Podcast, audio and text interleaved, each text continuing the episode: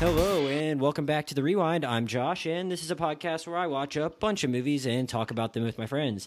Today's episode is about Spider Man Into the Spider Verse, and I'm happy to be joined once again by my friend Maya, who was last with me on the A Star is Born podcast. Maya, what's up?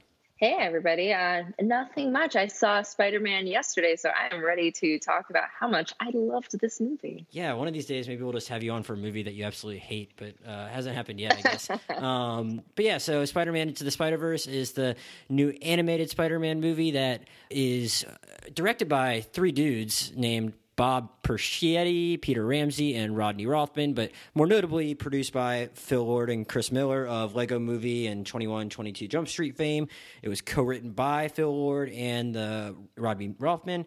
And it actually focuses on a different Spider-Man from the one we've grown accustomed to seeing depicted on the on the big screen, uh, Peter Parker. Though Peter Parker, multiple Peter Parkers are still uh, present in this film. It focuses instead on Miles Morales, who is another Spider-Man character that's been a part of the comics for some time, but this is the first time he's been depicted on the big screen. It, it, and the movie does poke a lot of fun of the fact that like a lot of these different Spider-Man movies have given us a lot of different reboots, but this is a Miles Morales origin story, but at the same time, it's doing a lot of other things as he is a kid growing up in Brooklyn. He is adjusting to a new school.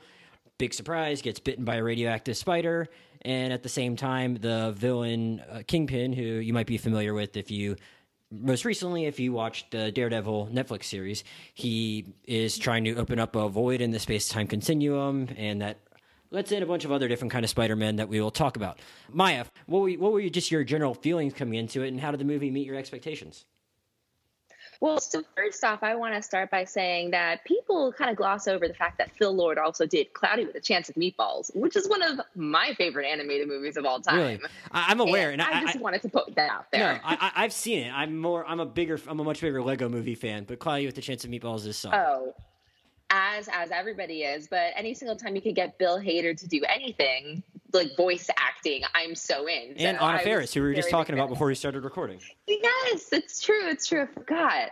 So I just want to point that out there. Um, mm-hmm. And second thing I want to point out, um, well, first thing I noticed about this movie is like the directorial kind of acumen. You know, it's kind of like you take take a Marvel movie and you sort of throw um, Scott Pilgrim versus the World together, and two of these guys had never directed a movie before. Yeah, pretty impressive. Um, it it was a really impressive feat in directing, and and I think that you know just to kind of point out that um, the first thing you did was point out the director. I think that was a really good way of doing that because you know now these people are going to go down in history as not only directing one of the greatest animated films of all time, but I think the best superhero movie of all time. Whoa! Dare I say? Whoa! Dare I say? Jeez. Okay. So I, I, I, I, I okay. and you just threw out a very big proclamation. Uh, what was like the one big takeaway from this movie that you came away most impressed with that did make it stand apart from other superhero movies for you, aside from just the animation in general? Because that's obviously a pretty big distinguishing factor. Well, I like any single time you have a parallel universe. I'm a very big fan of Back to the Future. I like uh, those flicks that sort of play with reality in a way, mm-hmm. and the fact that they kind of took, you know, a, a very natural Spider-Man concept where you have, you know, Spider-Man saves the day, you know, destroys the bad guys. This movie was really introspective with itself, kind of like p- poking fun at not only comic books as a whole, but the same way that Deadpool did. They kind of broke the fourth wall. So I like that this movie not only did that multiple times and was very aware of itself, but you still have like these amazing alternate Spider-Man characters that I just want a movie for each of them. I mean, you got Spider-Ham, voiced by John Mulaney. I, I think I don't know if I could take a Spider-Ham movie. No, a, a Spider-Ham movie would be all. I want it so bad. I want it so bad. John Mulaney. I've I've seen Oh Hello live. I mean, I I love this guy. And the second that Spider-Man came on screen, all of a sudden I hear his like illustriously comical voice come out. I started cracking up louder than anybody else in that audience, and I totally embarrassed myself. So just like the, the, casting alone, by the way, if you know voice actors, you you can recognize immediately that Nick Cage is in the movie, Kathryn Hahn, um, and, and, and I think that just playing with that a plus casting, along with the um, aware of itself characters, aware of itself you know concept of the film you you have yourself a really intensely deep movie. And it's an animated flick that the kids are just noticing spider-man. Like that's all they care about. They care about a spider-man that they can relate to. They care about a spider-man that's closer to their age than it is to um, any of the other movies um, even though I, am a very very big fan of of Tom's spider-man um, in this day and age I, I don't know. I just I just think that every single thing that they sort of threw at us was very risky, similar to the way that uh, Deadpool was when it first came out, and they just they just hit it out of the park. Yeah, I think visually it was uh, pretty risky and obviously very unique. But what it, aside from that, I think people were pretty excited when Homecoming came out because they were just excited to have like a, a Spider Man that looked like a kid, like a lot of the or like a, a younger a younger a young person like the a lot of the comics focus on as opposed to like 32 year old andrew garfield p- pretending to be a high schooler um and so people right which was disturbing in and of itself but right, it was so, a good movie i did like the amazing spider-man i didn't see the second one. First one was fine i just heard the second one was bad and i never got motivated to go to it. Um I, am sure i'll get to it at some point but i think people thought it was a breath of fresh air last year and here it's it, it even takes it back another couple steps because i think miles is only supposed to be like 14 or 13 and oh yeah he's clearly in his freshman year of high school something like that because it doesn't uh, gwen stacy make a comment that she's 16 if I remember, oh. she's a little bit older. Maybe I, have just seen it referred to in a couple other places that he's like 14, which would make sense if he's a freshman in high school and that he's going to like a new school, I guess, where people um, right have to like sleep over and stuff like that during the week. But uh, I mean, you just get a pretty good sense of who this person is as a kid. It feels fresh because uh, even for people that I mean, especially I guess for people that haven't read the comics, just because you've seen the same origin story so many times with uh, Peter and Aunt May and No More Uncle Ben, wah wah wah, and here it's like it's a, it's a different kind of setting with a family. They're in Brooklyn. They're in, uh, not in Queens, and he eh, just from the very start with where you follow Miles around the neighborhood. It's like it feels like a very different kind of lived in world. And so even if you are watching another origin story, which the movie does poke fun at the fact that they have done that a lot, uh, yes. it's it's fun just to get to hang out with this kid who who does feel different from other like the Peter Parkers we have we have seen before, and, and even mean, I guess the timeline is a little more condensed maybe than some of the others in certain ways. As he when he first gets bitten by the spider, it um, it seems like a different kind of spider, I guess. Um, I don't know, but it's well, it, gives it was generated by that company. Also, it's right. very much something that could have been intentionally done. You had the 42 on it. I remember there was a significance, but it's not coming to mind right now. Um, it had the company name on it. So it's very similar to the other stories and the other um, ways that they did it, where you have a class trip and they're going to visit the science facility, and Peter Parker being you know the um, the science inclined child. Yeah, here as opposed to a class trip, they're into... watching like a documentary about the place. Yeah, exactly. So so at the same time, you still have that sort of the the parallel narratives and they even talk about it in the movie with each of the versions of spider-man from the alternate universes. They all talk about their own origin stories. It's done in a very um, you know again aware of itself way. You have a comic book flying across the screen centering itself and saying here is my origin story. I started off here. I lost this person.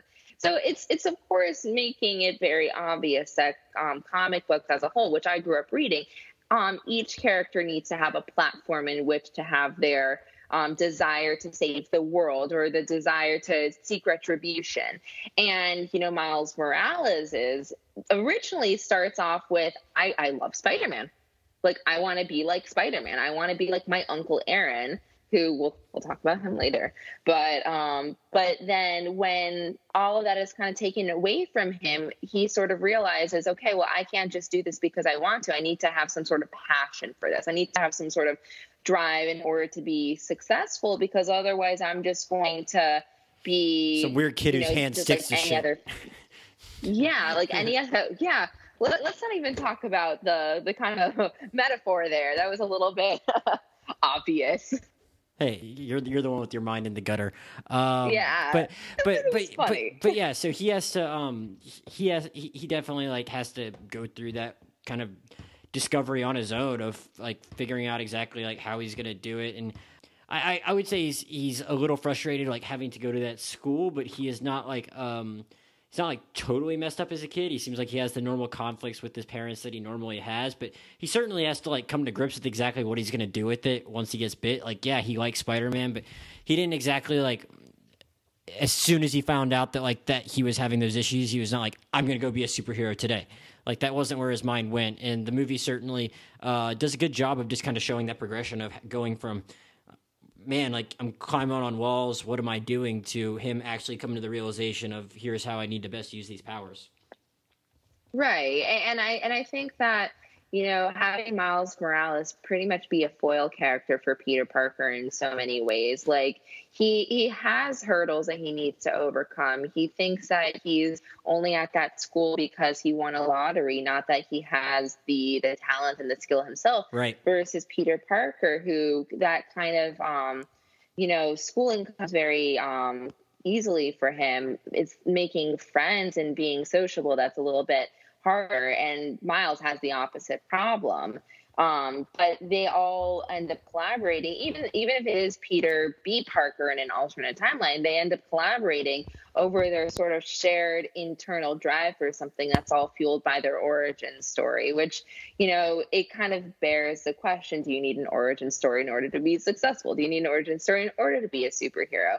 Truthfully, you know, this we don't honestly believe that in reality, but in a you you love a good origin story, no matter which way you cut it. And versus making the entire movie the origin story, they kind of threw it at you without you expecting it. Well, also this, I guess that's the thing. It's like all those other uh, Spider-Men that we do meet, like they are they are driven by something that happened and just something deep and dark that happened to them in the past. And there is that scene where they all kind of go through it. And uh, Miles hasn't really had that. I mean, the the the stuff with Uncle Aaron that happens uh, a little later on, and there's a whole other right. aspect of that that makes it different from the rest of those other losses that those people have suffered. So, not that he's like, oh my god, I need someone to to die so I can uh, fully harness my powers, but he certainly doesn't have that same drive, and it's in, yeah. and so he has to like find some other way to really kind of find that find that passion or that internal motivation that uh, obviously has led all the other ones to be able to fully harness their powers, or or just uh, be or just uh, simply be driven by rage like Spider Noir and sadness and uh, for all the terrible things he's done. By the way, A plus casting with Nicolas Cage. I mean, you think of this guy as this big A list actor, and this is the second time he's actually played a superhero that is a sideline character that has a really dark disposition and just steals the show in a way. Are you referring I mean, to if you've seen Kick Ass, Kick Ass. I'm referring to Kick Ass. Yeah, I don't, I, don't, I, don't know, I don't know why I said Superbad. Yeah, but yeah, he's yeah he's great in Kick Ass. It, it, it's just I, I love Nicolas Cage, but like you know, obviously he had that very very failed Ghost Rider DC comic, you know, superhero run. But um, you know, in, in terms of the way that this movie kind of fits into the Marvel universe, obviously it's sort of be, being a Sony and Marvel flick. You have the ability to play with both of these, um, you know, franchises without sort of um, doing it a disservice. So you have like the whole finger gun scene where they're talking about Peter Parker's past and his origin story, and then you at the same time have um, you know, have characters that you've seen in other Marvel films. Like you have Doc Ock, who is now a female, played by Kathryn Hahn, who I've seen in every single thing that she ever has to be in. I love her so much. You have Wilson Fisk, who, as you mentioned, was most recently seen in um, the Netflix Marvel um, Defenders and Daredevil series. Right. Um, and then you have characters like Aunt May, which are Aunt May, Mary Jane, which are throughout all the flicks. But a lot of people, you know, Uncle Aaron seem and Miles Morales seem to come from, you know, nowhere unless you've read the comic books. And even in the comic books, it's not obviously a major focal character. It's sort of like a sideline series because you're focusing on Peter Parker and Mary Jane for the most part. Gwen Stacy was, you know, a kind of blip. They ended up putting her in the movies a little bit more. But but Uncle Aaron actually it's the second time he's been in a movie. Did you know that? Uh, no. Where, where, where, else? Oh, yeah, yeah, yeah, yeah. So isn't he actually uh, unnamed in Homecoming, but he is Donald Glover in Homecoming? he was actually played by God. It's going to escape me. Oh, okay. Um, No, I guess Childish Gambino. Yeah, Donald no, Glover. No, no, Child- Donald Glover. Yeah, Yeah, yeah, yeah, Because there was such a huge campaign to get him to play Peter Parker that instead they had him, you know, play Aaron Davis at, in that little blip. Blip Oh, and you missed it, but he mentions his nephew Miles Oh, he does. that is like the one reference in the actual like live Oh. action cinematic universe to Miles Morales. Yeah, I mean, I, I hadn't seen But- I hadn't seen Homecoming in a while. I forgot that that was actually like said in the movie. I, I'd seen the Donald Glover Yeah. thing somewhere, but yeah. yeah, yeah, yeah. So I, I mean, like, but and, he, and, he- and he's not portrayed as like some big. He's, he is kind of hanging out with the villains in Homecoming, but he's not like yeah, he's not like he is here. So it's a little uh, that that's a hard connection to catch. yeah. It's it's a it's a very tough connection to catch. Um, and there's so many multiple reasons why it makes sense that Donald Glover, you know, is, is there in the first place. Um, obviously, like I said, he was a favorite to play uh, Peter Parker in the the new series. But um, there's another connection there. I can't remember it. Anyway, not important. Um, Yeah, that's a but, cool but you of trivia. have, yeah, I, I'm the trivia girl, I Hmm. guess. but but you have this like really complex character in Aaron who you automatically know that when your father is a police officer and he's telling you don't trust this person, probably good to listen to him. Yeah, but he's so cool and he likes to do Miles. graffiti. Yeah. Also, I have a question for you. yeah.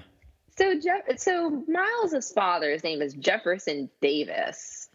Right. Why is Miles's name not Miles Davis? And and then his and, but his mom's last name is Morales. I mean, I, Yeah, his mom's Rio Morales, but you know more about I comics I- than me. I figured I, I was I was gonna I would have asked you that question myself. know. mean, I mean, I I guess don't know. because it's not, it's not even like oh the mom and dad aren't married but they had a kid because he has the same last name as the mom not the dad that's usually still the kid usually still has the same last name as the dad Yeah, exactly. It, it's it's interesting. It's kind of it's kind of playing with things a little bit, but I don't know. I need to look this up. I don't know the answer to it. Whenever I find it I'll let you know, and you could, should say that could his, inform uh, other people. yeah funny that you mentioned we mentioned Donald Glover we should say that Jefferson Davis is voiced by Brian Tyree Henry who is on Atlanta with Donald Glover he mo- Yes. most recently seen him in Widows uh, one of the best movies of the year so far and he is in Beale Street Can Talk. So he's having uh, Brian Tyree Henry having quite the moment uh, as is Mahershala Ali though his big moment came a couple years ago when he got his Oscar nomination for Moonlight and he is the voice of Uncle Aaron who and he's probably gonna get an Oscar nomination for Green Book. So uh, this is we didn't even talk about those two dudes when we already ran through this loaded voice cast. So it's uh again, it, I think it helps just like make all of these characters feel um, feel real and human, and have you invested in them because they are voiced by such talented actors uh, who do a pretty good job. Absolutely. I mean, the the entire cast. You, could have had a movie that didn't have an A list cast, and you still would have it very enjoyable. But um, but just the the fact that they ended up kind of diversifying the way that they're um they're doing a Spider-Man movie. They're diversifying the way they're doing um you know their cast, and you also have Shameik Moore who's in The Get Down. Which is, if you haven't seen it, you should see it. Didn't it get canceled Um, after like it- one season because it was like a big expensive Yeah, cost for Netflix? I, I've I've seen him in Dope. He's in Dope. Mistake. He's in Dope also. It was a mistake. The Get Down is really, really good movie. Okay. Um, and and and I know that there has there's an ability to make this movie kind of spin off into other flicks. They kind of hint at it at the end as well. Um, I actually didn't see the um the alternate the the, the what's what word I'm looking for the after credit scene. Oh. Um, I was too emotionally um, charged after their um, their their memorial little what's the word I'm looking for? Reunion. The, the, no. Oh, the Stan Lee you just- thing. The You, Stan- you tribute, can edit tribute, this out. tribute. Yeah. Yeah, the tribute, the tribute at the end to Steve Ditko and to, it, it was just a very Stan Lee uh, being in that movie had me in tears. oh yeah, there was there was, Um, there was a I- nice little Stan Lee uh, cameo in this one. Yeah. Yeah, yeah. And and obviously, you know, there's going to be like a spin-off at the end. But I was I thought that that was it. I thought that there was no way that they could add something after that, so we left. Oh. I didn't even know there was yeah, no, I, I mean. I, I thought ahead. Now I kind of googled it in my um I googled it in my phone, so I I, Yeah, I, knew. But like I was like, that is weird that that. they wouldn't just do the Stan Lee thing last. Uh, but I guess they want people to stay for all the credits and yeah. Everyone gets their names. Yeah, seen. they should they should do Stan Lee last, but they didn't. And so I thought, okay, well, of course this is the way they're going to end. And I'm like, ah, I'm so dumb. How many Marvel movies have I seen that I should have known this and I didn't? They left. But um, but obviously, like you know, spoiler alert, there's definitely going to be a sequel here. Yeah, and I heard there's also going to be part the, of- a Gwen Stacy movie too. Or, Yeah, and p- part of me wants them to make it like a hybrid live action cartoon version, but it's what they did with the special effects can only have been done in an animated flick. And I think that is one of the reasons why they made that determination. But I I mean, I really want to see this happen live. At least for maybe a blip as a joke because you have such an amazing cast that has such a screen presence. You, you, you, just, you just said that this is the the best superhero movie of all time, and now you want to change one of the biggest is- things about it, se- it for the sequel and make it part I live action. Like, know. what? What do you mean? Well, the point that I'm trying to say is, you know, you have parallel universes going on. Maybe one of the parallel universes is that everyone's live action. I'm just saying. Oh well, I'm- yeah, I'm Like- sure. That, I'm sure they'd have the. I mean, they definitely have the technical capability to do that. But uh, I, I want to get. We'll get back to the plot in a minute. But since we're talking about the way the movie looks, I I'm curious what what your impressions were when you were watching it because it's funny. I've done a lot of these podcasts in the last year talking about animated movies, and we I, and I just did Wreck It Ralph two or Ralph Breaks the Internet a couple weeks ago, and we talked. I talked with my guests on that one about just how just the way it depicted the internet was kind of a different thing where they're pushing the boundaries of animation and doing something different that we hadn't seen before. But I had said the same thing when I talked the year before about Coco, and Coco like really utilized the its animators pretty well, and it was pretty incredible just to see everything that movie accomplished visually with that, just with how it depicted the. um the land of the dead or whatever it's called I'm, i can't remember. And but like th- this is just very, wholly unique in anything i've ever seen before in animation the way it um uh, just the, the the way that I, I think they slowed the frame rate a little bit from what I understand, and that made it uh, have a little bit more of a comic-y kind of feel, as opposed, and also some of the just the, the harder lines that they drew uh, w- with the with the characters. It and but at the same time, it still really felt like a pretty good depiction of New York for an animated movie. Uh, what as someone who, uh, as I just learned before we started recording, does really care about animation. What was what was your impression of the movie visually? Even if you do want to cut it, uh, Frankenstein it and make it a half live action thing going forward. I, half is half is a strong word. Okay, Um, a blip, maybe Okay. a blip. like a like, like a Lego But I- movie type thing. Yes, yes, yes. I thought I thought that the way that they did it with the Lego movie was just stupendous. And that I mean, you have Phil Lord. You never know. Maybe it can happen. But I, I think the, the first thing that comes to mind is number one, the direction is amazing in this movie. And it can only be directed by somebody who's able to see an animated movie sort, of like in a storyboard way. How do you depict these, um, you know, inside jokes of comic book fans and people who like video games as a whole also to sort of make the, the flick seem a little bit more approachable? And then how do you have the, um, you know, the animation done in a way where it's not fully animated. There's definitely, um, you know, uh, a point where you can recognize that this is like I'm reading a comic book. It, you kind of want to put yourself transfixed into their universe in a way, and they did an amazing job with that. You you you mentioned it before that they kind of slowed down the frame rate to make it seem a little bit more flat in a way, but but the colors, It's still 3d everything mean, that- they did like you. yeah. And, and there are actually certain moments where, um, when you kind of pull into a fast sequence, that I sort of thought that maybe I'm missing some 3D glasses there. Yeah, that was a little But- disorienting. I guess there, that that was obviously purposeful, but I had I had the very same thought. I'm like I because I've actually had that mistake before, where like I went to, where I go to the movie theaters and I lo- I don't like going to 3D movies, but I like going in IMAX. And there have been a couple times before where like Right. Fandango confused me, and I thought I was going to like a regular IMAX, but it was actually a 3D showing. And I'm like, shoot, did I just do that same thing? And but then I turned around in my seat and I looked, and the rest of my audience did not have 3D glasses on. I'm like, all right, this is the choice. It's interesting, and I just got to go with it. Right, exactly. And, I think that in, in this case, the reason why the animation works as well as it does is not only do you have like the striking colors um, that sort of pull you into a nostalgic feeling of reading a comic book, um, you have a lot of the elements of, like I said before, comic books. Um, like like text boxes pick, picking up throughout the film um, of the internal monologue of the characters. Right. And then, in addition to that, you have three other characters who have a completely different visual style and animation style that somehow completely fit into the universe. You have one that's more anime. You have obviously one that's more noir. I think Sin City. Mm-hmm. Um, and then you have Spider whatever Spider Ham is. Yeah. Spider Ham. it's really just I. I, I think that the, the the genius behind it can only be done by somebody who who directed this movie that works in animation. You don't have a normal director. And, and that's why it works for these first time directors because if you look at their history, all they've been doing throughout the years is storyboard animations for Disney, storyboard animations for um, DreamWorks, for Pixar.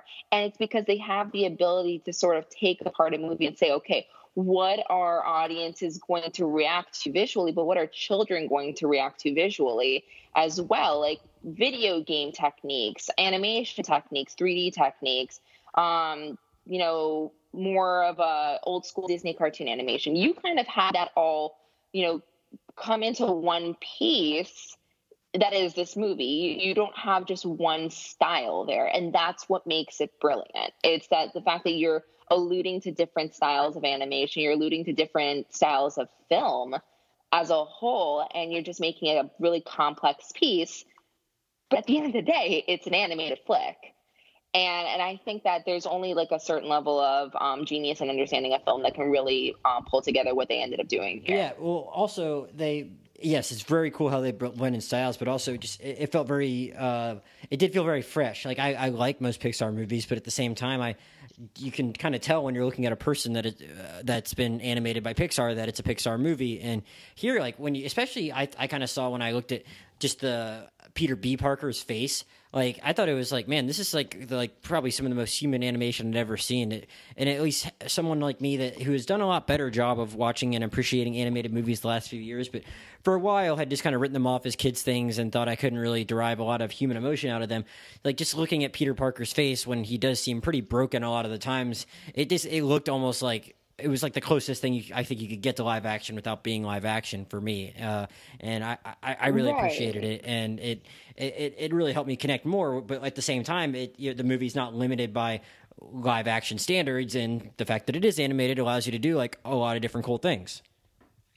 Well, I really want to know also if they ended up getting their voice actors or at least some other actors to sort of stylize what's happening on screen and then they animate over it, or if it was just straight animation. I don't know um, because it's a Sony animation. No, I don't. I don't think I, it's, I don't think it's motion capture. I watched a video on um, on YouTube that showed like actual footage of them recording their lines and stuff like that, and it was just kind of like regular how you would envision someone saying the lines in an animated movie. They weren't wearing mocap suits or anything like that. Well, then you know what? A plus job for them because it was just so so well done that I was actually thinking in my head like this. There's no chance that they are doing this. There's no chance that they're doing this in a way where you don't have an actual live person mapping this out for them. And then you have these scenes where it's absolutely impossible unless, you know, you're just getting really creative with things. But well, yeah, so like we we, we, we kind of got away from talking about the actual set Sorry, pieces yes. and scenes and stuff like that. No, I mean I, I, really appreciate your insight into the animation, but the fir- the very first scene where uh, Miles and Peter B. Parker run into each other and gets he gets dragged through New York City along a subway by Peter's web and has to carry him around mean, that is just like a very cool visual thing that for an, an, animated movie to pull off that makes it feel very distinctly New York. Just by the way, it's going through the city like that, and I, I, I don't know. It's just like they, they that was like that was the first of like a, a few really really cool, well conceived set pieces, and I'm like.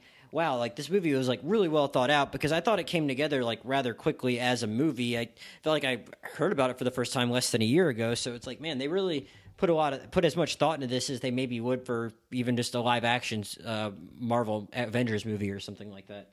Right, exactly, and they they did definitely did put a lot of thought into the action sequences, and the action sequences, like I said, are, are some of the best that I've ever seen in a movie, and it's almost a shame that you can't see like how I, I really am so excited for this to come out to. Um, I'm going to use the word DVD, um, so I can see these special features to see how they sort of map this out because um, just the the animation process is hard enough as it is. How do you kind of get into conceptualizing something that even looks realistic. It, it, there is a slight realism to it. It's not fully animated, and that's why, in my mind, I'm thinking there has to be some form of you know mapping. There has to be some form of you know taking a, a live person and just sort of mapping over it. But then, then you're right. There's these, um, you know, the sequences where they're with the collider and they're trying to, um, you know, get things on. You have like the, the the Empire State Building coming after you, and you and and they somehow sort of navigate that so effortlessly and so beautifully that it's just it's hard for me to sort of conceptualize making this movie um, without some framework there. Yeah, well, I, then again, I'm not a storyboard artist. no, no, and I, I mean, I, I, I, was just talking out of my butt right there, where I said the thing about having first heard about the movie a year ago. I'm reading, looking at it now, and I guess it had been in production with Lord Miller since late 2014, which would make sense since Lego Movie came out earlier that year. That Marvel would then mm-hmm. come to them with some kind of idea after they saw they could pull something like that off, because Lego Movie is obviously very visually uh, unique in its own way. But I think a lot of the casting for the movie had just been done since 2017 and even earlier this year. So they'd obviously been like planning a lot of this out for a really long time, and it shows. And it's also pretty good oh, timing. Th- this came out during the the Sony hack. Yeah, yeah, that, yeah, that was yeah. announced during that hack. Yeah, some of that was first came out at that point, and but it's it's kind of funny that had been in that they'd been in talks with Phil Lord and uh, Chris Miller for for that long, and it's just coming out now at a time where I think they could really use a win, given how their time working within the Star Wars universe came to a very uh, unfortunate end. So oh, yeah. good for them that like they got this big W uh, later that year after late, later in the same year as Solo, and um, when a lot of people thought that Solo should have been released at this time of year anyway, and that might have been part of its problem at the box office.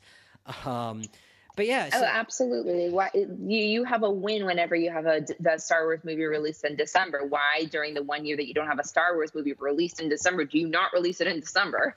Yeah, yeah. For some reason, just, do it in Memorial Day when more people are traveling and like uh, being, being outside than going to the movies. Whereas here in this time of year, it's uh, not not where, it's not cold where we live outside, and I'm always at the movies anyway. But more people are just going to the movies in uh, late December, I'd say, than they are Memorial Day weekend. But yeah, so I, but yeah, we mentioned that scene right there where he like just first meets Peter, I, I, and I really didn't even ask you yet. Like, what did you think about the old Peter Parkers? I mean, we first get the the Chris Pine one, who's in Miles's timeline that that uh, he he dies, and uh, but then you obviously get Peter B. Parker, who's the old one with the dad bod. How did you think about how knowing what you know about Peter Parker, someone who's actually read these comics before, not just someone like me that's seen the movies and has an insight as to like what Peter Parker probably should be in a version that is at least visually really adhering to the comics, if not in other ways. Like, how did you think the movie uh, utilized him as the beat down, late in life mentor Peter Parker?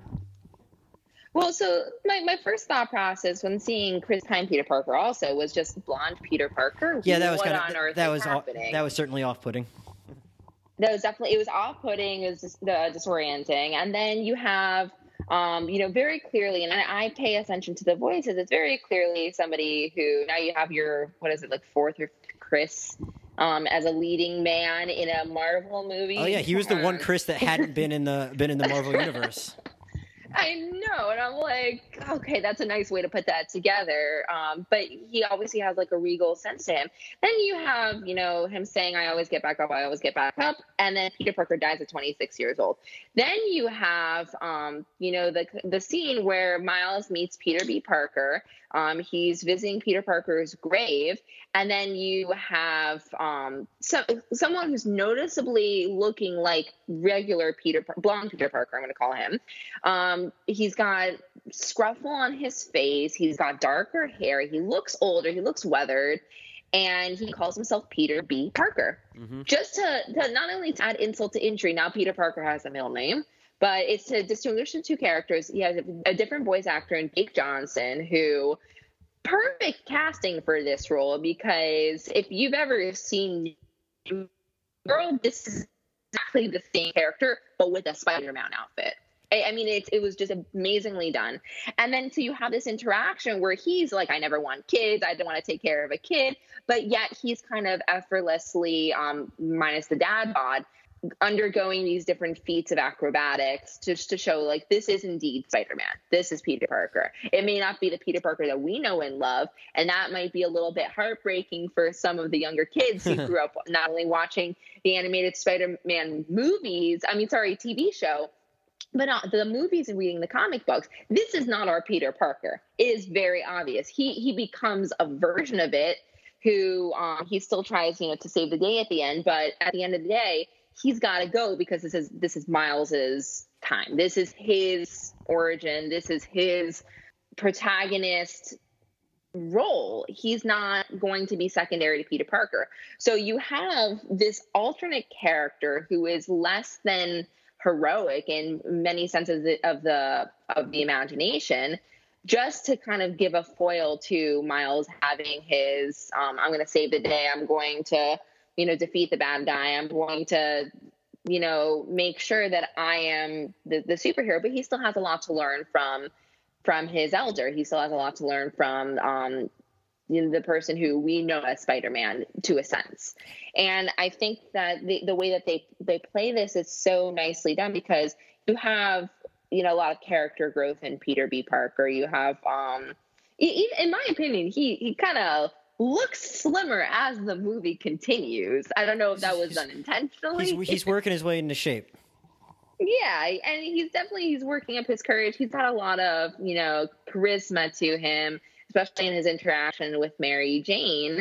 But like it's it's definitely one of those. Unless you look really closely, you can never tell that the two are um, P- Peter Parker and Peter B. Parker are the same character. Uh, obviously, I think he's six years older, or something like that. It's six years into the future um, of what he has in his alternate timeline, but he's important enough as a as a communal and global understanding of who Spider-Man is that you need to include him. It just it can't be the normal Peter Parker timeline because number one, they might eventually tie it into the regular Marvel universe, so it, it has to sort of follow through that way. So he has to be older. He has to already have experienced his time as Spider Man. And number two, it's not his movie at the end of the day. Yeah, but it, he still gets his own arc, which is nice. I mean, it doesn't lose sight of the fact that it is Miles's movie, and he has to really go on this journey. But at the same time, you do kind of buy that, like Peter Woodby is beaten down, given what we're told about what's going on in his timeline, is with both his uh, his his financial troubles, which they joke about, but also his uh, relationship with Mary Jane. And then you see the you you kind of see him being very indifferent towards Miles at first, and uh, but you do kind of buy that like he would be uh, he would be charmed by this kid and uh, and and want to help him, and uh, while not losing sight of the fact that he obviously wants to get back to his life because these uh, sp- other Spider Men and women can uh, not survive in another dimension indefinitely or function completely in another dimension. Uh, so there, it makes sense that he would kind of get on board and not be so apathetic at, at a certain point, and he kind of at least wants to be part right. of that team, even if as the as the movie does it, I would say they're never they're they're really only a team at the end, but they're all they're all there and they're all they're they're always there for the fight in Aunt May's house, and uh, then they have to have the the serious talk with Miles, saying, "Well, hey, you might just not be ready yet because he can't do any of his powers on command." What did you think of like the way the the way the rest of the Spider-Men like they obviously were pretty sympathetic towards him, but at the same time like they kind of came to the realization that like he's not ready yet. And I'd say the period of time between then and when he actually was ready was uh, kind of short. Uh, that you did have the nice scene with him and his dad.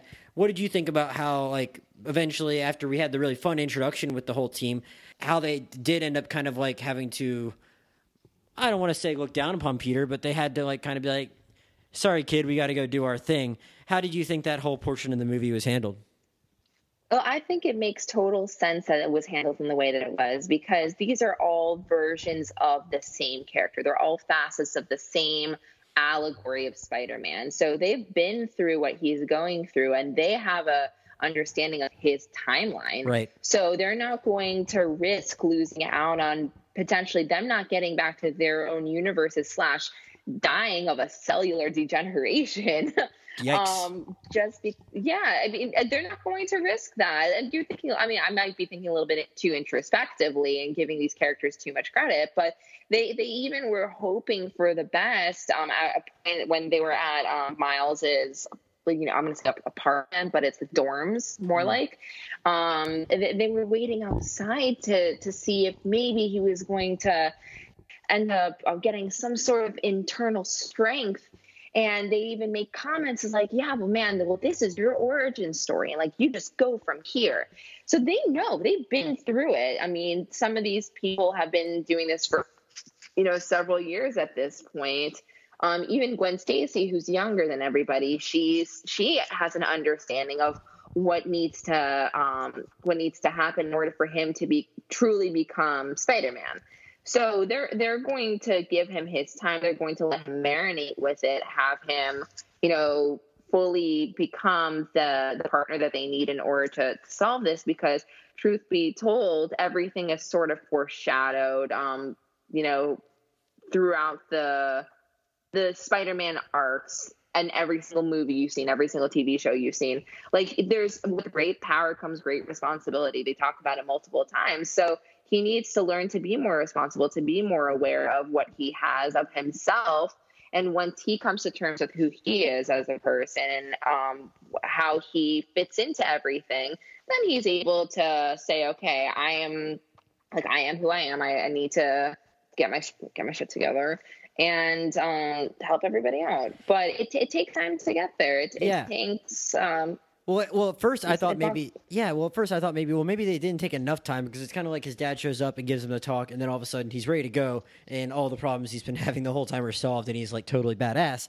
Uh, but at the same time, if they had just done like a really like corny, tr- I don't want to say corny, but they just done a, tri- a, a more traditional training sequence with Peter B. Parker teaching him how to do more things that might have felt just kind of predictable. So you do have a very nice scene with uh, his dad talking to him on the other side of the door that's framed pretty interestingly, where they have like you can see them both at the same time, and you see how Peter's reacting to him and reacting to him as much as he can when he is uh, tied up thanks to Peter. But at the same time, like you, you kind of get that like he's still a young kid in that moment, and obviously moments like that with his dad, where his dad is having a heart to heart with him, just about hey, we've I know I've made yeah. mistakes, and like I'm still there for you, all that nice stuff. Like that would obviously have a pretty nice effect on a kid that's been going through a lot of stuff. And well, uh, that in addition to what they've been saying throughout the movie, it's you know Spider-Man always gets back up. Like whenever he gets kicked down, you got to get back up again. And at that point, Miles is kicked down. Like he's he's not only kicked down, he is tied to a chair with with web. Mm-hmm. So his dad helps him get back up and sort of realize, you know, who he is, what he needs to do, what his responsibility is, and that's how he's sort of like that aha moment, that epiphany that he needs in order to have his, um, you know, rite of passage. Yeah, what'd you think of uh what'd you think of this version of Aunt May? I don't know if you're familiar with her at all from the comics, but he get he goes back to the the shed slash uh, equipment whatever you, equipment warehouse whatever you want to call it, and she is a much more active participant in uh, in this universe and uh, is more in tune to everything that's going on. Voiced by Lily Tomlin. Uh, I thought that, that I thought that was a pretty uh, a fun touch, just having her waiting for him when he got there.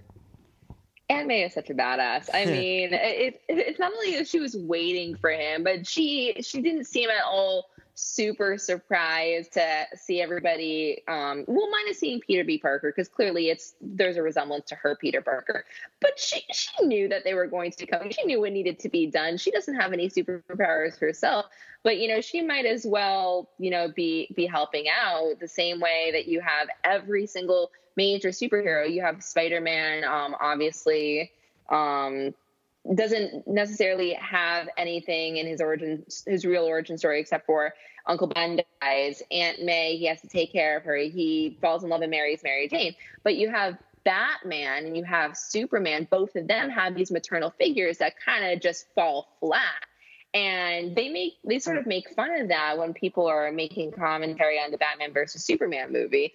But in this case, they're like, no, no, Aunt May needs to have some sort of credibility. Like she's dealt with a lot. So you have her voiced by A plus, you know, strong female Lily Tomlin, who you know, made the waves when she got started being a female comedian. She's now, you know, nominated also um, for a Golden Globe for Grace and Frankie. Um, well, this film is also nominated for a Golden Globe for animated feature, and it just it makes total sense that you would have someone who is, you know, a um, a leader in um, in kind of female driven roles playing Aunt May. And while it might not be the same in the comic books, like Aunt May doesn't have any special powers or anything, it makes total sense that in this universe where you have people who are not necessarily the um, the archetypal superheroes or um, you know, leaders in film becoming the leaders in film. A 14 year old kid from Brooklyn, like Miles Morales, is not, is not going to always be the um, the leading man it makes sense to have Aunt May have a greater role in this movie. No, that's a good point. I, I like that because I, I, mean, uh, it, it, this it adds to just the breath of fresh air that this movie is compared to everything else because she is such an unfortunately a passive participant that is there just to comfort Peter in a lot of these other movies and it was it was it was cool to see her do something to do something different and um, I, I think probably the coolest moment of the movie is like the the reveal of the new suit though. Yeah. Oh my God. Yes. Absolutely. I completely agree.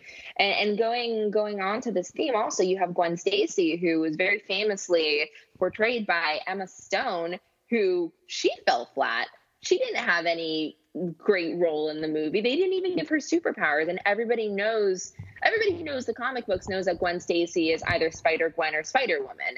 And how is it possible that you have? but how is it possible that you have this this great actress, now Oscar winning actress, playing this role and you don't give her an arc. Well, you now you got don't my, give her that. Well, now you got my girl Hailee Steinfeld, and they they didn't waste her. She was very good, and also had a really cool suit. exactly. Oh, and her her suit is that is very true also to the comics. Um, that's pretty an accurate, a pretty accurate representation of what she wears in the comics as well. But I, am just glad that they ended up bringing all of this in. You know, for the for the comic book fans, they're they're hugely in love with this because there are some. I think Spider-Man Noir is mentioned in the comic books, if I remember. They don't have a female Doc Ock. Um, that I think it's the daughter of um, of the original Doc Ock I think potentially pay, play somebody, but it's more famously that the Green Goblin has um, a son and a daughter that are I'm trying to remember like what I know about the comics that are do end up becoming the Green Goblin in the future. But they've never done that in my knowledge with um, with Doc Ock. I think it just goes to the overall like accomplishment of this movie that like you're going through all of these different characters and it somehow manages to hit and it's like it doesn't it doesn't feel too stuffed and it doesn't feel I mean I guess the whole thing is like a lot of fan service but at the same time it doesn't feel gratuitous in the way a lot of fan service could feel and it just it just utilizes all these actors the the right amount. And I don't disagree with you that I could watch a whole movie about some of these other people, but at the same time, uh, it's quite ambitious to put all of these people in one. It's not to say we should be surprised that it can be done because, like, hey, like we like all these other Marvel movies, like Captain America: Civil War and the Avengers movies that balance a lot of characters really well. But I mean, this is a pretty big swing, given like that people are uh, have probably a lot of people probably rolled their eyes when like they heard about this movie. They're like, haven't we already seen enough Spider Mans? We already got a new one that turned out well. Why are you making another one? And uh, it's really ambitious to have all these different characters out there at once that a lot of people have a lot of history with from the comics, and to pull it off as they did, I don't know. It's I, am just I'm just really happy they did, and it's, it's such a fun movie to watch. Um, I, th- I think you described that better than I ever could.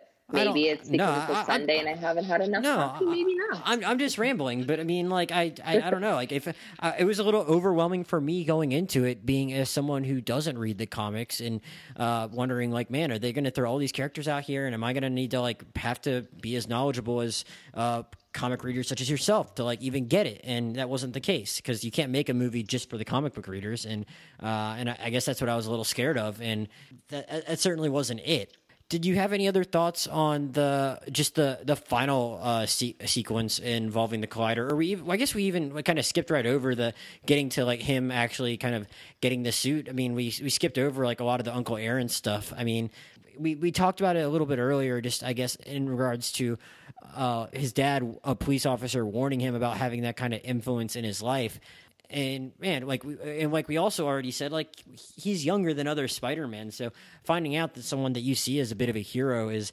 uh, not really that can be um, pretty crushing. Uh, h- how did you think the movie just handled the the reveal of who that character actually was?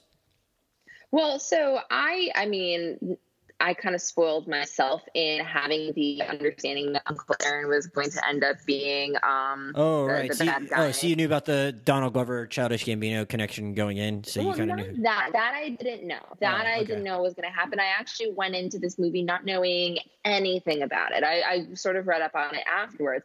But I I think it's a little bit obvious where um, Uncle Aaron, who's taking his nephew, his 14 year old nephew, to go do graffiti in an abandoned subway station. I think that it's kind of like a little bit understanding where he says, Hey, I'm going, I have to go quickly at like 11 o'clock at night. I have work to do and I'm just not going to be available for the next couple days. I'm like, okay, so he's, he's the bad guy. This Right. just, this is obvious. And, and well, then he and then he So, uh, call he calls him later when he first finds out about like his spider powers, and he's like, "I'm out of town for two days." That was what his voicemail said. Yeah, exactly. It's it's a little bit obvious. Like, okay, so not only is Miles going to get a crushing understanding that the um, and I, I forgive me, I don't remember what the um the villain's character's name is, um, but that he he's he's potentially trying to get murdered by Wilson Fisk, whose lackey is his uncle. Finding that out is a little bit crushing, and then having his uncle's boss shoot him in front of him is a little bit you know you you age very quickly after that happens Right. but you have two you know jarring sequences happening in a in a teenager's life within a span of 30 seconds and i think that in of itself has you sort of okay my my rite of passage has been you know exponentially increased in time.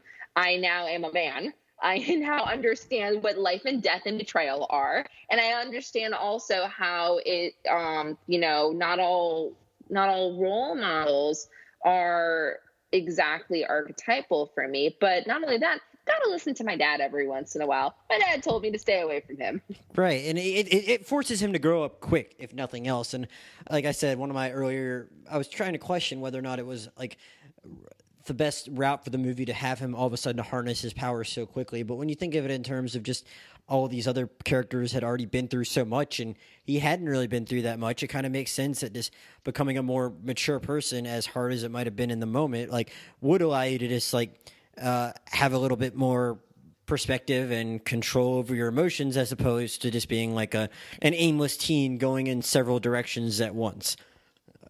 Right. Um, And seeing Uncle Aaron also express regret, you know, regretting not only that he put his nephew in that position, but that he is who he is.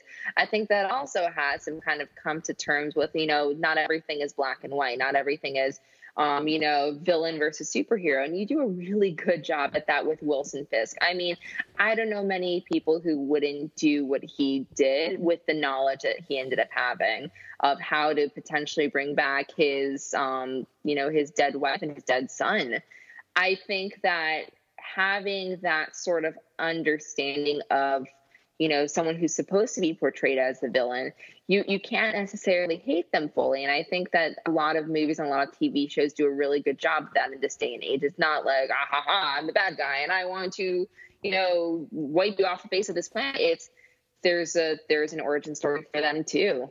And you have to understand that and respect that because otherwise you will never fully understand the character that you see as a protagonist and the character you see as the antagonist. Right.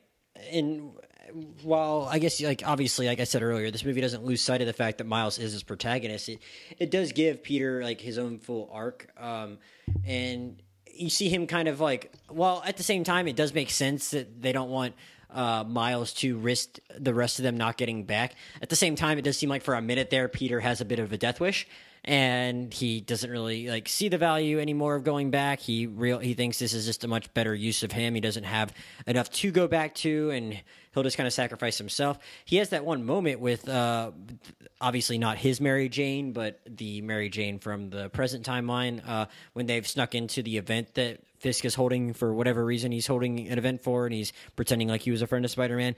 So he has like a moment there where he kind of has a realization when he sees Mary Jane, like, hey, it's I, I I need to own up to some of my mistakes.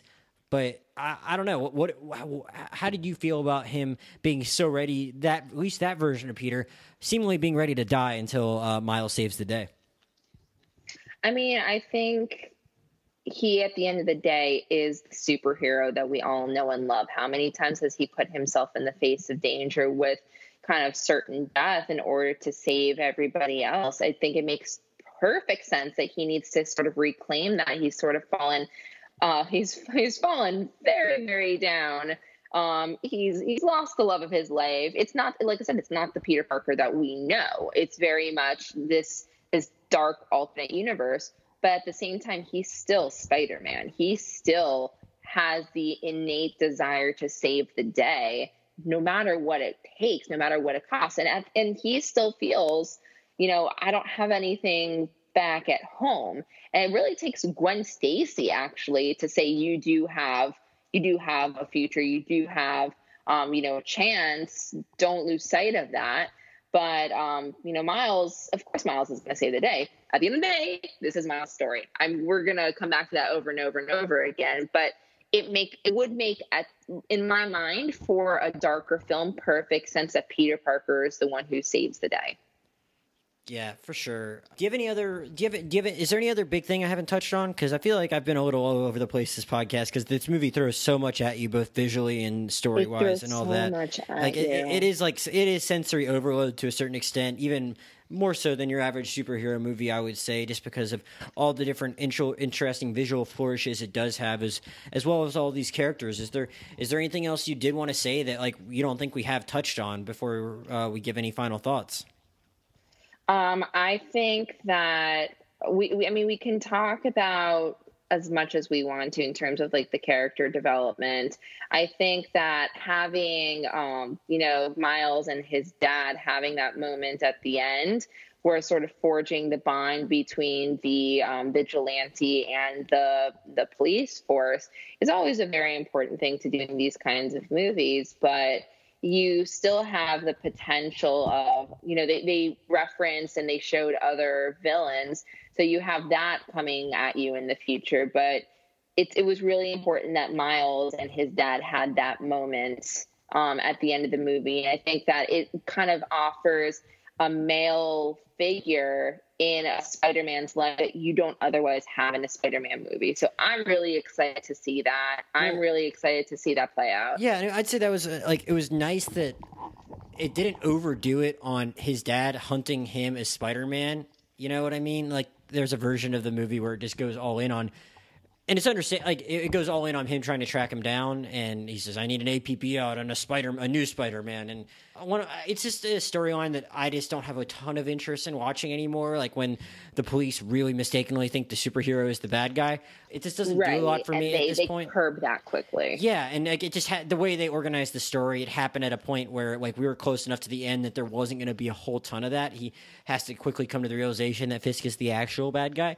So I appreciated that. Like it, I agree, it was a nice moment at the end, but I think I would have just been kind of exasperated by that if like they had just been him wrongly chasing the wrong bad guy the whole movie. And I was so I was glad that wasn't the case. And at the same time, it's nice that his dad kind of has the realization that like, hey, like I don't have to have a totally antagonistic relationship with this with this superhero, and so it's nice from on that from his end. But at the same time, it's nice that um, after ignoring his dad and scaring him to death the whole movie, Miles at the same time realizes like, hey, this guy means m- means well, and I need to also be there for him, even if I'm not going to tell him I'm Spider Man because that's uh might be an unrealistic step so soon.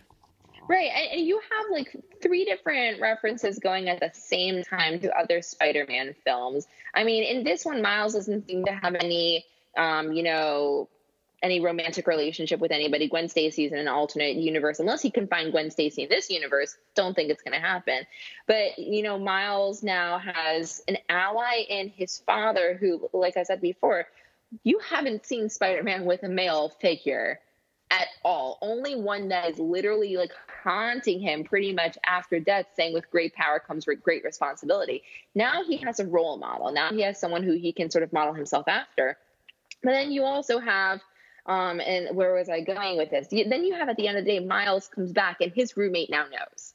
His roommate knows who he is. Yeah, the, the whole thing with the roommate was kind of funny. it, it, was it was really great. And like the roommate is the comic book fan which is ironic. So you pretty much have that kind of mimicking the um you know the new spider-man um movies where you have um tom holland's spider-man having a like kind of a pal you know? So i think that potentially having miles as this um as a spider-man can kind of buy some time with a younger spider-man um arc which I think a lot of people really craved because that's how you do the animated series. It's um, you know, high school Spider-Man or college age Spider-Man. It's not somebody who's older, but you can kind of grow up Tom Holland in a way where he finishes his arc and you still have the longevity of um, an A plus Spider-Man flick where you're not conflicting in the Marvel universe at all. Because this this is canon. This is not part of the Marvel Cinematic Universe. Everything ties in together. Everything checks out. You, you don't have anything that's really well because you know, because of, of all the universes, right? Well, exactly. Well, I, well, I mean, I, I didn't want to get too technical with all the legal the legal mumbo jumbo between Sony and Disney and all of that stuff. So I didn't know if there was actually a clear answer to that. Uh, if I, I mean, but it makes total sense if you're telling me that it can be part of it because it did a pretty good job of just establishing all these different universes and how any, anything can be anything, and if it wants to fit in Correct. with that, it can. Correct, and, and that's really why that all works because you you want to make sure that you're playing nice at the end of the day, even though this is a Sony flick. Marvel now re-owns Spider-Man, so you want to make sure it's playing with your your bigger franchise, which it's still pumping out movies. You still have Spider-Man in the, the cinematic world. You don't want it to overlap at the same time. You want to make sure that you're drawing your delineation that this is a Spider-Man movie. It is not the one that is live action. It is part of the same universe. It checks out. All the fans out there and all the people who are paying attention can actually you know, say, okay, this makes sense. And it also does a good job of kind of setting itself a couple of years into the future. So that way, like even like Peter Parker, the the first Peter Parker, Chris Pine Peter Parker, is 26.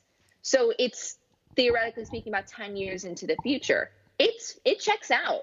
It makes sense and you're not going to have any issues with um but that could also that, but that, could, that, that, that, also doesn't have to be tom holland you know what i mean? No it doesn't. It, it doesn't it, but it, be another one time, but at the same time with the timeline based on how old he is in the current mcu version of tom holland we just saw like the, i guess the possibilities are are there but at the same time you can have like like you were saying you, at the very beginning you the podcast you're talking about how you like the possibilities that alternate dimensions provide and this one gives you that option depending on how they want to go with it if they want to and like as much as i was kind of uh, giving you a hard time about wanting to make it even partially live action i guess in theory there is that possibility if they decide to go in that direction right and it's not like they're going to have spider ham save the day with avengers endgame it's not going to happen like that but it still does offer yeah, that like might that might be jumping depth. the shark yeah, no, I, I, would, I would not only love John Mulaney and everything, but I'm not okay with that. um,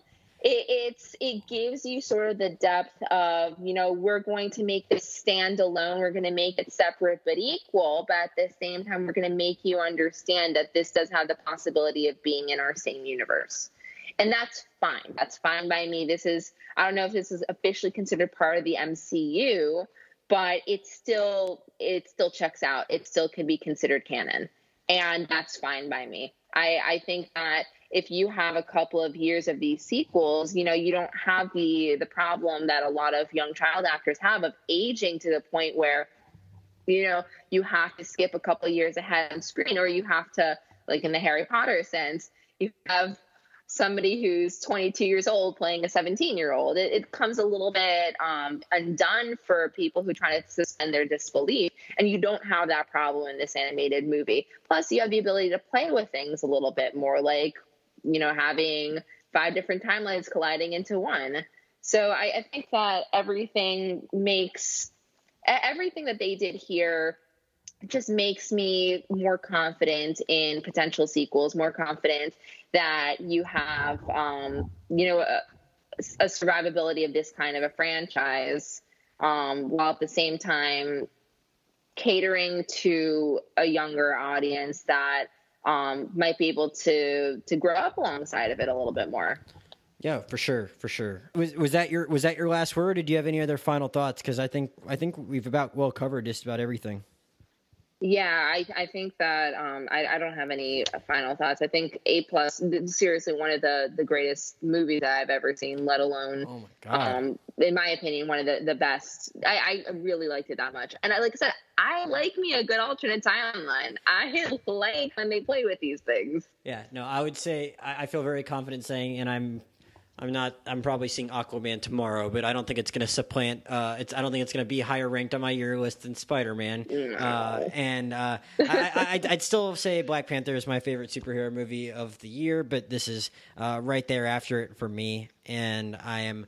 I, I, I just think it's quite an accomplishment. It, it, it really reinvigorates the I don't want to say reinvigorates just Spider-Man in general because I thought that Homecoming did a pretty good job of doing that, but it just it, it really opens up so many more possibilities for where the genre can go with both visually and storytelling wise to uh, be able to just tell the story of a just a kid in Brooklyn that that feels so different from just any other superhero movie I've ever seen, but still really give you everything you want out of a superhero movie action wise is is really impressive. So I definitely highly recommend it.